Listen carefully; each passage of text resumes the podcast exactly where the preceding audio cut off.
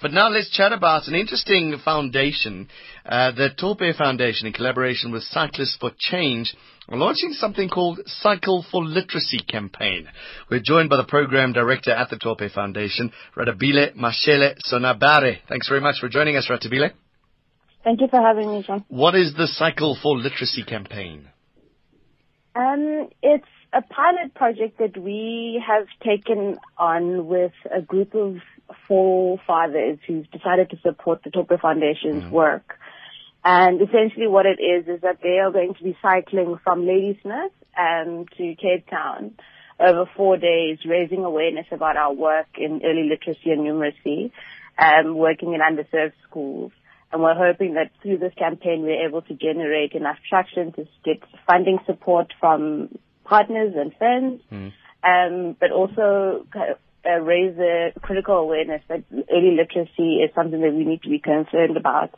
So before South Africa can think about maths and science as being a crisis, if we're not addressing early literacy and numeracy at a very early age, we're never going to get the maths and science right. And we as an organization have a vested interest in making sure that young children are able to read and write and have the basic tools to navigate uh, primary school education. Why cycling though? Well, that was their sport of interest. Okay. Um, and I guess, you know, they were, it's what they do, it's what they're passionate about. And they, that's yeah, it's their sport of interest.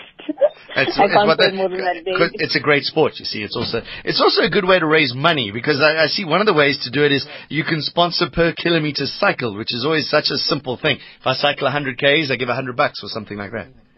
Yes, basically. Okay. And so, there's four of them, so you can. Oh, you see, times four. um, obviously, I think one of the important things is it's all very well teaching kids, but they, they need to eat. They need to get to the schools. Is that something that the Thope Foundation looks at as well? Yes, so we're an after-school program. Mm-hmm. So our, our so our program extends the school day for children. So we work from grade and the small kids we work with during school. You still there? Okay. Um, yeah. no, sorry, we've lost you there. All right, Ratabila, we're going to have to wrap it up there. Thanks very much for that. Uh, let me find. Uh, you, are you still there? I'm still here. Yeah. Oh, sorry. All right. So I thought we'd lost you. I need a website, please, where people can find out. I know you've got a hashtag for Cycle 4 Literacy, but where can people find details? So our website is www.thopefoundation.org. Nice and easy. And on there, there's there should be some information about our, our work, but as well as the campaign. I'm also excited to find out the route from Ladysmith to Kuilsriver. I think it's you. I think there could be a more difficult ride if you tried. Yes, um, I think they're adrenaline junkies. Are you going to be riding it? Um, no, unfortunately, I'm not going to be riding it. I'm not much of a sports uh, sports person, so but I will be supporting them along the way. I dare you to get in a bike. All right, that's my challenge for you. Should we do this? All right, I've got a thousand bucks for you if you ride the last day with them. Um, that might be a little bit of a challenge. Yeah, I'm giving birth on the last. Oh no! I'm going to be taking part in a different right. kind of. I, I tell you what, I'll give you ten million rand if you can ride that last. I'll write the last hour with No, you can't. You'll be recovering and doing all those things. All right. Well, congratulations to you. Hope it all goes well then. Oh, thank you so much. Rotibile Sunabare, thanks very much for joining us. The program director of the Thope Foundation. Uh, as you heard, four days of cycling, 345 kilometers from the 31st of October. They're riding from Ladysmith to Kales Kuilsriver. Donovan Geisman, Sipilele Nampu, Isaac Martin, and Rafik Collier are cycling those kilometers. There are ways that you can join in, so do go to their website, thopefoundation.org. SAFM Sports Special with Jon Gericke. There's no sport too small. Brian Mitchell's in studio. How's it, Brian? What's up, Jon? No, you know, I'm like, how's it with you, eh? you? You can't take your headphones off. You don't need them. Anyway, Because, unless somebody phones in. Okay, I don't need my headphones. No, you don't need okay, sweet. Uh, you just got to hear my radio voice. You know, it's, it's the sexy one. um, I've been told that I need to stream this as well. How are we going to do this on Facebook, Ben? Should we try and do this on Facebook? We'll try and stream this on Facebook. It's not the easiest thing uh, because I'm going to just be pointing a camera in your face. Is that alright? Yeah, that's cool. Yeah, okay. How's things? Yeah, perfect. What are you doing now? Plenty. Well, I'm the Golden Glove spokesperson. Uh, I'm a commentator at Supersport. I've got my own promotions company. where I raise money for charities, doing selling memorabilia at golf days. Okay. I guess speak, motivational speaking, lots of things. Do you still get punched in the face?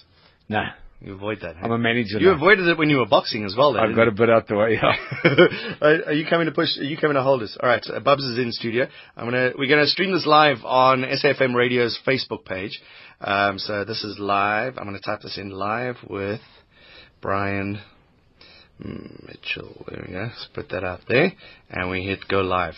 Three, two, one. Bubs is the camera person now. Good luck, Bubs. Thanks very much for doing it. It's live. No, oh, because we're on the wrong camera. Wait, we got to press that button there. Why has it stopped working? Bubs has broken it. Brian, you know you can't get good help these days.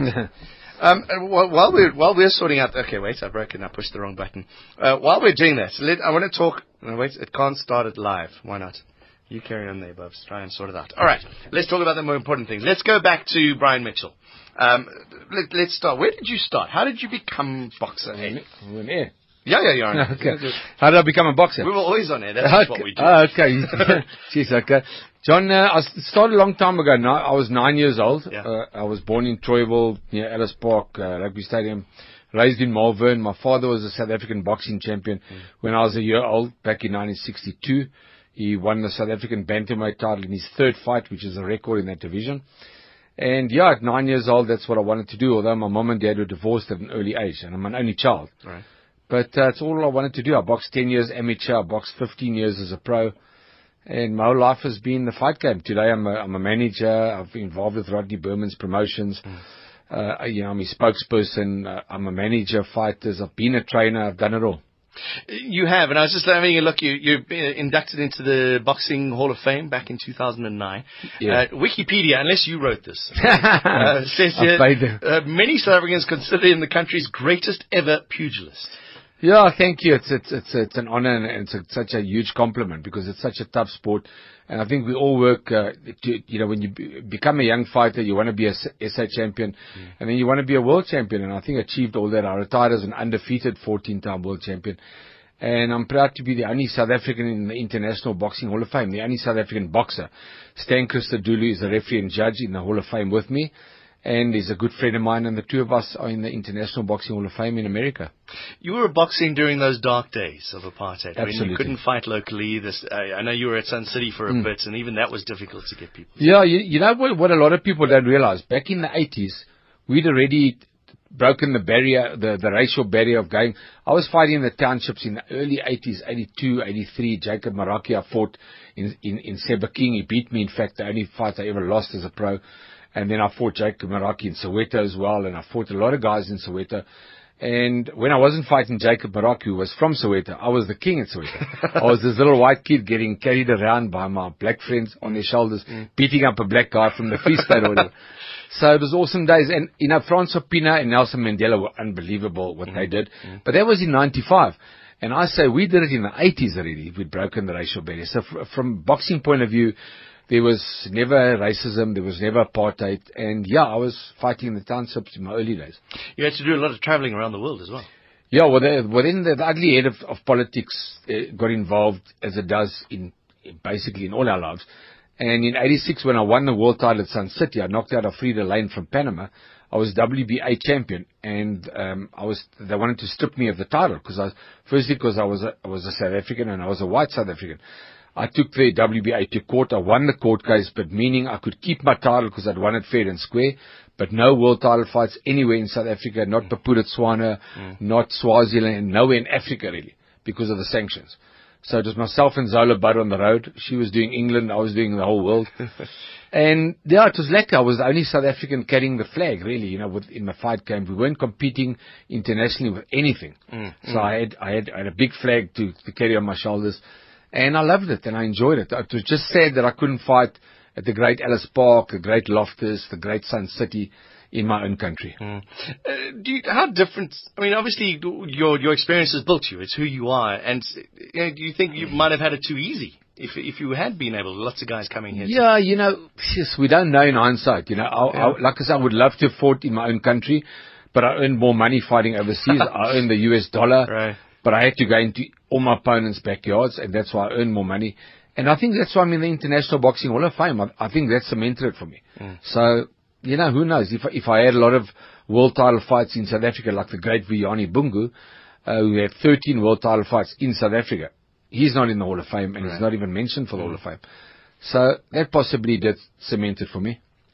49 fights, 45 wins, 21 knockouts. There's that one loss. Yeah, Jacob Morake. And that is, it's such a, he's such a huge part of my career. Mm. Because he's the only guy to ever beat me, and, and, and I, I never lost as, as a champion. I lost for the Transvaal title those years. That's now the Gauteng title. Mm. And then he lost to the South African champion Chris Whiteboy, and then I knocked out Chris Whiteboy. So now I was the SA champion. Now he fought me as the Transvaal champion, and I beat him, Morake, and then I beat him three times after that.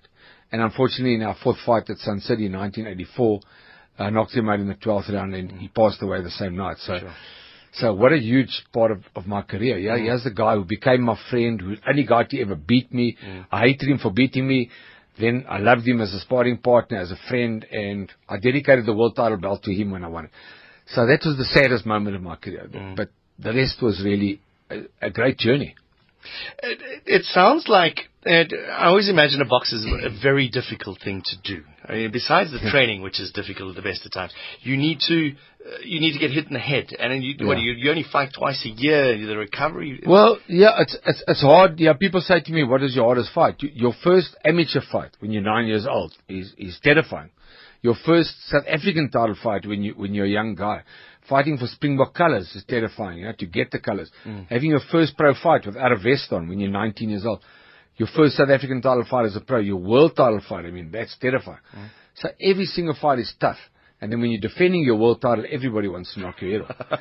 and the fight game is really very, very tough. There's a lot of things that people don't know.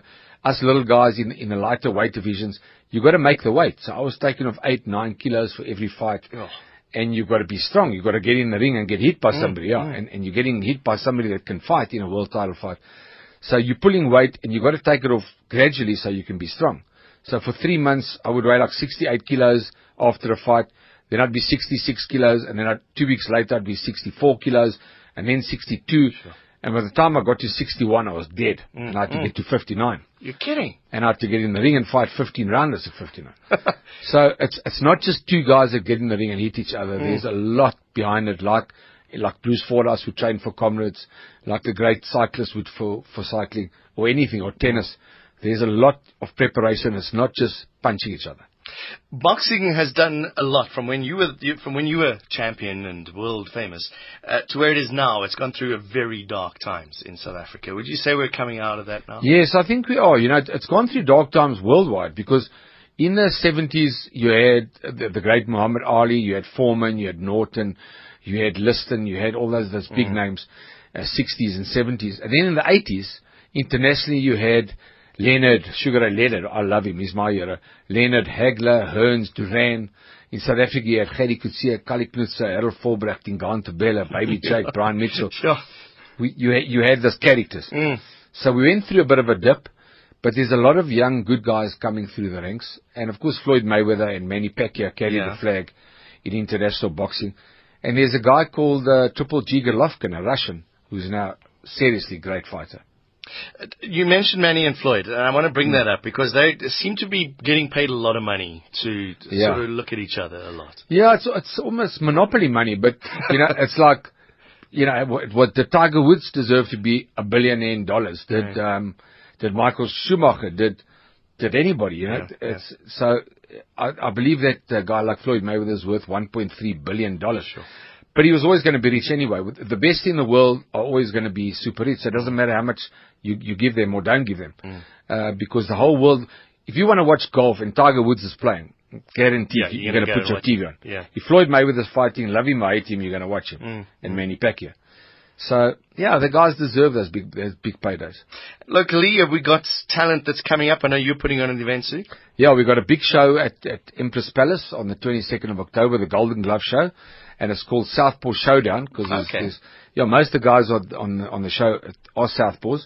I mean, you, you got DJ Cleo fights Nilasani Tagambegi in an eight-round rematch. Great fight. The last fight was controversial. DJ Cleo was down twice, losing, coming back to win, and then he stopped his guys. So that's a rematch. And then you got Siyabonga Siyo, brilliant fighter, only one loss. He fights Hekkie Budler. Hekkie Budler's Okay, come yeah. off a loss. Hekkie Budler's brilliant, three-time world champion. Needs to redeem himself against a good fighter like Siyabonga Siyo. And then you got uh, Chris Van Heerden's back from America now. He was training with Manny Pacquiao. Okay. He's going to fight again on the Golden Glove shows. He's back in South Africa. And he fights Saki Shikakutu. And the, the, he's uh, for the WBA Pan African welterweight title. And that's over 12 rounds. And then Mickey Nielsen, Kevin Lerena. That's the big one. That's the Super 4 final. Mm. And they, they're both Southpaws. Mickey Nielsen from Denmark, 22 and 0. Sure. Great fighter, good puncher. Beat Johnny Muller last time in South Africa. And Kevin Lerena lost once to Johnny Muller, has avenged that fight, knocked Johnny Muller out. And that's his only loss. He's 16 and 1. So, yeah, big exciting stuff. The Southpaw Showdown on the 22nd of October. We'll go through that again. You know what I love about boxing is the the background stories. It's not you know, I always you know when you watch Formula One, for example. Yeah, you know the drivers they got a bit of background, but it's about the race, start to finish. Hmm. Whereas boxing, it's this. It's like watching a soap opera. Yeah, it's, it's, you know, like, like my girlfriend Charlene is with us in the studio now. She, she's learning about the game as well because it's, it's people that don't know, outsiders, like I said, you know, mothers don't want their sons to fight. But it's not about two guys getting in the ring and just punch each other. Mm-hmm. Boxing is, is, it's an art of self-defense. It's, it's incredible discipline and dedication to your task. Mm. And those, you see two, you don't get a better body than, than two boxers that are really in shape anywhere in the world. Unless you're mm. looking at a big bodybuilder Yeah. but a lean, mean, cut body. Boxers have the greatest bodies and have worked very hard to be there. And yeah, there, there's a lot. You know, most boxers come from the doldrums. They come from poor families. I still today don't know. I've been in boxing for 45 years, 46 years. I don't know of any fighter that come from money, big money, and has won a world title. So it's all guys that have struggled and come through the hard roads. Uh, Yeah, I was just thinking. I watched that um, the documentary of Muhammad Ali again and George Foreman in the Rumble in the Jungle. I watched that the other day uh, when it was the anniversary of his death, Yes. and it was just fascinating to watch the effort that you go to. They're they're in Africa now in this totally foreign environment for these Americans, and just the training and the sweating and the hard work. And you didn't think that somebody like Muhammad Ali would have to do that. I mean, he was at the peak of his form at the time. Yeah, well, well, I mean, Muhammad Ali had to do it, otherwise George Foreman would knock him out. You know, you, you're fighting the big George Foreman and he could fight. And that, that was a great fight. A lot of fi- people said, you know, people say fights are, uh, are fixed, you know, like they, they thought Foreman uh, took a dive there with Muhammad Ali. Yeah. You, you don't take a dive, you know, like, let's say the great Mike Tyson. Yeah. You, you're going to get $10 million when you win. So you don't need to take a dive for a million dollars or anything. Okay. You want to win. Boxing is not fixed. Okay, we'll talk about that in a second. I want to get. I believe we got. To, can you put your headphones on now, just to make sure? I think we got a call a few. Uh, what's the caller's name? They, uh, Fa- Faisal. I can't, can't hear it. Let's turn. Hi there. the- Can you hear me? yeah, we're just making sure that Brian can hear you. You there? Can you hear it? Yeah. How's it, Faisal? Go for it. Okay, Brian, it's so nice to hear. I, I was your great, great fan. I was there on the night at the Super Bowl when you won the title. It was absolutely electrifying. And it changed everything in boxing in South Africa. And we were so proud and so happy that night. I would never forget that night all my life. Thank you, Faisal. Uh, you're giving your age away. No, Um, really, really, it was so Thank you. electrifying. You. know, I was there watching that fight, and uh, how you did it was absolutely Mm-hmm. amazing, man. I can still remember Stan Christodoulou as we Yeah. were knocking the guy out, him hitting, You the, canvas the canvas? to make sure you knock him down, and eventually it happened, and he was absolutely in awe, jumping for joy as well. Thank you, Faisal. Yeah, in fact, um, two weeks ago on the 27th of September, I celebrated my 30th anniversary of that Alfredo Layne fight. So it's a whole lifetime ago, but thanks for your support. Yeah, it was, But it over was the mind-boggling. years, we always speak about it some way or the other. What a fight. Thank you so much, Ryan. It's a pleasure, Thanks. Faisal. Thank you. Thanks for phoning in, Faisal. Brian, uh, when you look back at your, uh, uh, let's no wait. I want to talk about the future. Future of South African boxing. You've mentioned all these left-handers, which is great news. Uh, you say that we've got world champions. Have we got them lined up yet? We we we do. You know, we've it, it, boxing is like you said. It's, it's gone through a phase. You, we haven't had those great personalities worldwide, but there's there's a lot of I see a lot of talent in the gyms now because I'm a boxing manager as well. And the trainers phone me to come and watch the youngsters because they, they they want, want my opinion and to see if I want to manage the guys. And there's a lot, lot of talent coming through. There really, really is. Even England boxing, in fact, in the UK, Yeah. the UK was always way behind America, and they've they- they've caught up. America, UK boxing, England boxing is strong now, and with a guy like Rodney Berman who's, who's 73 years old and he's still like a 13 year old, he, he'll keep boxing uh, going in this country. It's been great having you in, Brian. Unfortunately, it's all the time we have for, and uh, we've apologies from our producer. He says we should add you for the hour. That'd be great. Thank Give you, us Jon. 22nd of October, big event happening at Emperors Palace. Yeah, Emperors Palace. It's a d- box and dine. In fact, uh, it's sold out. Okay. But it will be live on Super Supersport, Your World of Champions. I'll be doing commentary. And so those that can't make it to the fight, l- listen to the fight, watch the fight. Right. And yeah, it's going to be a brilliant uh, tournament. Mickey Nielsen versus Kevin Lerena in the Super 4 final. Brian Mitchell, our legend in studio on the Sunday afternoon. Thanks very much for popping Thank in. you, Jon. You with SAFM, South Africa's news and information leader. That interview will be up on Facebook. The quality might not be the best in the world, but uh, that interview will be up on Facebook if you go there now to the SAFM radio website, facebook.com slash SAFM radio, and you'll see that interview up there. We, we had a couple of restarts, but if you press play, you can see that interview now.